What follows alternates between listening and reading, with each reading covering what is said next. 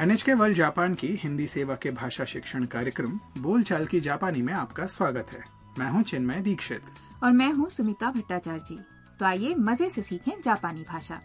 आज चौथे पाठ में हम ये बताना सीखेंगे कि जापान में आप क्या करने वाले हैं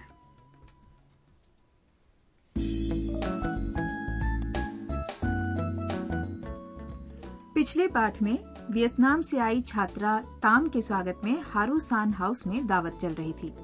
चीन से आई फोटोग्राफर मिया से ताम की दोस्ती हो गई है आज वे दोनों मिया के कमरे में गपशप कर रही हैं। मिया के कमरे की दीवारों पर जापान में अलग अलग जगह खींची गई तस्वीरें सजी हैं। तो सुनते हैं चौथे पाठ की बातचीत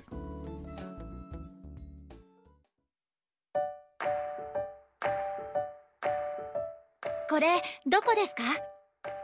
沖縄ですへえこれは京都です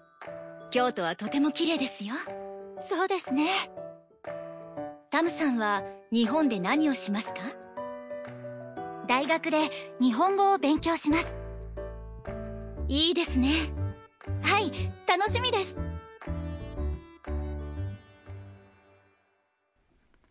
अब इस बातचीत को फिर से हर वाक्य के अर्थ के साथ सुनते हैं पहले ताम एक तस्वीर की ओर इशारा करते हुए पूछती हैं これどこですか ये कौन सी जगह है मिया बताती हैं 沖縄ですへ ओकिनावा है ताम प्रभावित होकर बोलती हैं え अच्छा फिर मिया आगे कहती हैं これは京都です ये क्योतो है 京都はとても綺麗ですよ क्योतो बहुत सुंदर है ताम सहमति जताती हैं そうですね हाँ सही कहा उसके बाद मिया पूछती है タムさんは日本で何をしますか ताम जी आप जापान में क्या करेंगी ताम उत्तर देती हैं 大学で日本語を勉強します विश्वविद्यालय में जापानी भाषा सीखूंगी ये सुनकर मिया कहती हैं いいですね अरे वाह फिर ताम कहती हैं はい楽しみです हाँ मजा आएगा इनकी बातों से तो लगता है कि मिया जापान में ओकिनावा क्योतो और अलग अलग जगह जाकर तस्वीरें खिंचाती आई हैं और ताम भी जापान के विश्वविद्यालय में पढ़ाई करने के लिए उत्सुक हैं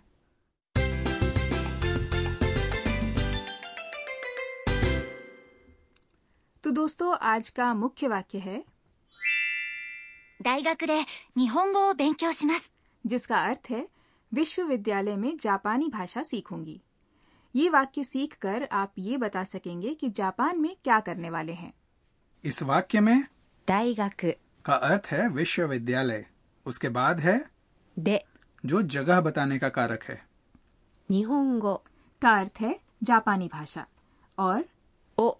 कर्म कारक है इससे पता चलता है कि क्रिया का प्रभाव किस संज्ञा पर पड़ रहा है क्रिया 勉強します का अर्थ है पढ़ाई करूंगी आज के मुख्य वाक्य में ध्यान देने वाली बात है क्रिया का रूप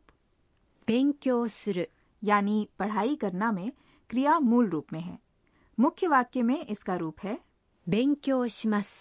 जब क्रिया के अंत में इस तरह मास लगा रहता है तो उसे क्रिया का मास रूप कहते हैं तो 勉強します है 勉強する का मास रूप आप क्या करने वाले हैं ये बताने के लिए क्रिया के मास रूप का इस्तेमाल होता है मास रूप विनम्र रूप भी है इसलिए अनजान व्यक्ति या उम्र में बड़े व्यक्ति से बात करते समय इस रूप का उपयोग करते हैं एक जरूरी बात और हिंदी की तरह जापानी भाषा में भी क्रिया वाक्य के अंत में लगती है कर्ता कर्म और वाक्य के बाकी सारे भाग क्रिया से पहले आते हैं तो अब ये वाक्य सुनिए और दोहराइए ध्यान दीजिएगा कि मास के अंत में आने वाला सु में ऊ की ध्वनि नहीं बोली जाती इसलिए इसका उच्चारण है मास 勉強します日本語を勉強します大学で日本語を勉強します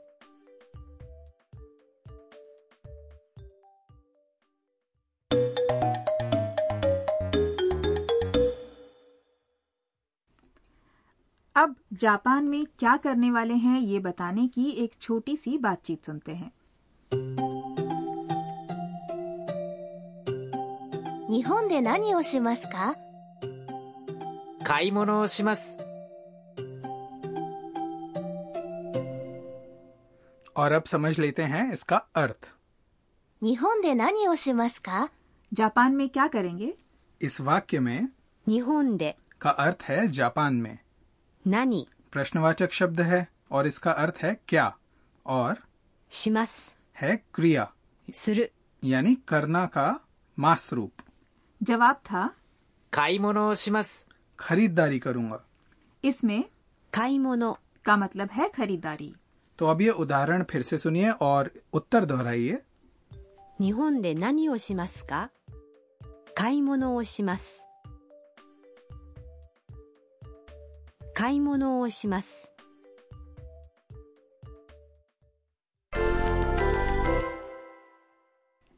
अब खुद वाक्य बनाने की कोशिश कीजिए मान लीजिए आप रेस्तरा में जापानी व्यंजन तेम्पुरा खाने जा रहे हैं तो ये बात जापानी भाषा में कैसे बोलेंगे तेम्पुरा का उच्चारण है 天ぷら天ぷら और खाऊंगा या खाऊंगी को जापानी भाषा में कहेंगे 食べます食べます天ぷらを食べます天ぷらを食べます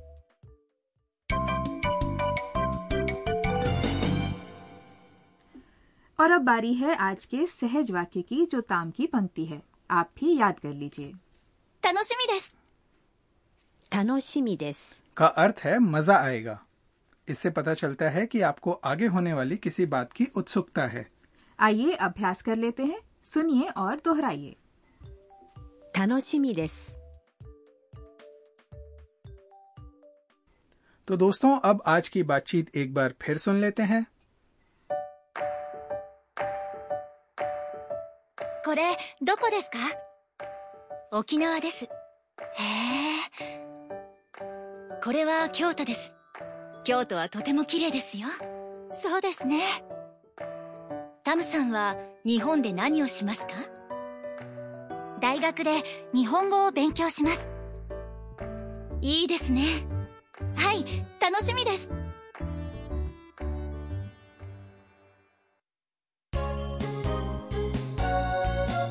ミーヤーのトラベルガイド और अब बारी है मिया की यात्रा गाइड की इस भाग में हम जापान के अलग अलग क्षेत्रों की सुंदरता से आपका परिचय करवाएंगे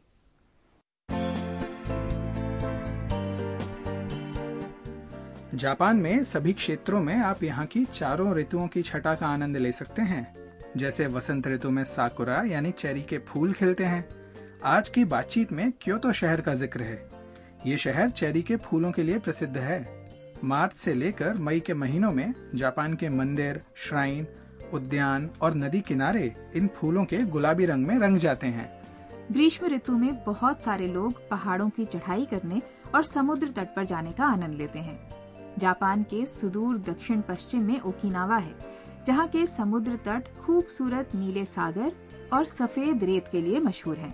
वहाँ आप तैराकी और पानी के अन्य खेलों का मजा ले सकते हैं शरद ऋतु में पेड़ों के पत्तों के रंग लाल हो जाते हैं और बहुत सुंदर लगते हैं लाल संतरी पीले भूरे पत्तों का मनोरम दृश्य देखने के लिए भी क्योतो प्रसिद्ध है शरद का निक्को भी प्रसिद्ध है रंग बिरंगे पत्तों के बीच टहलना बहुत अच्छा लगता है सर्दियां भी पीछे नहीं है होक्काइडो और नागानो में बहुत बर्फ पड़ती है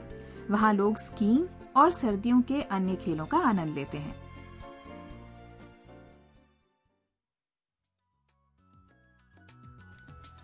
दोस्तों आशा है बोलचाल की जापानी का आज का पाठ आपको पसंद आया होगा इस कार्यक्रम की वेबसाइट है